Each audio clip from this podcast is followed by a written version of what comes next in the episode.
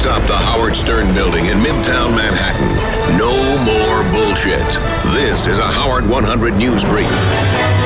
I'm Mike Hambrick. Stern Show announcer George Takei has high praise for the ruling handed down yesterday by the U.S. Supreme Court on gay marriage. It's Howard 100 News. You need to know.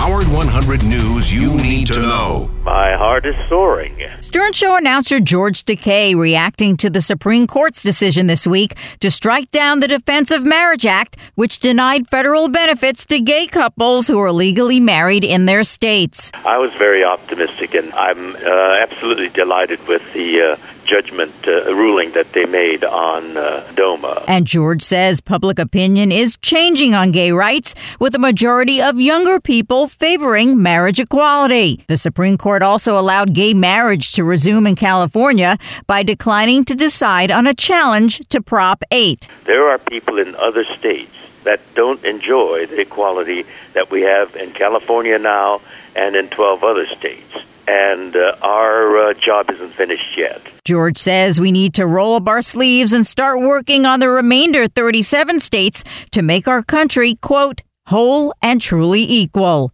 Lisa G., Howard 100 News. Have you been to the new howardstern.com website yet? A lot of cool new stuff there, like the Media Vault, profiles of the Stern team, and the Howard Timeline.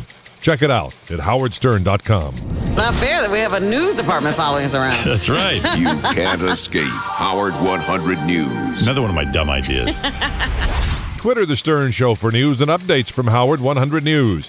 That's twitter.com slash Stern Show.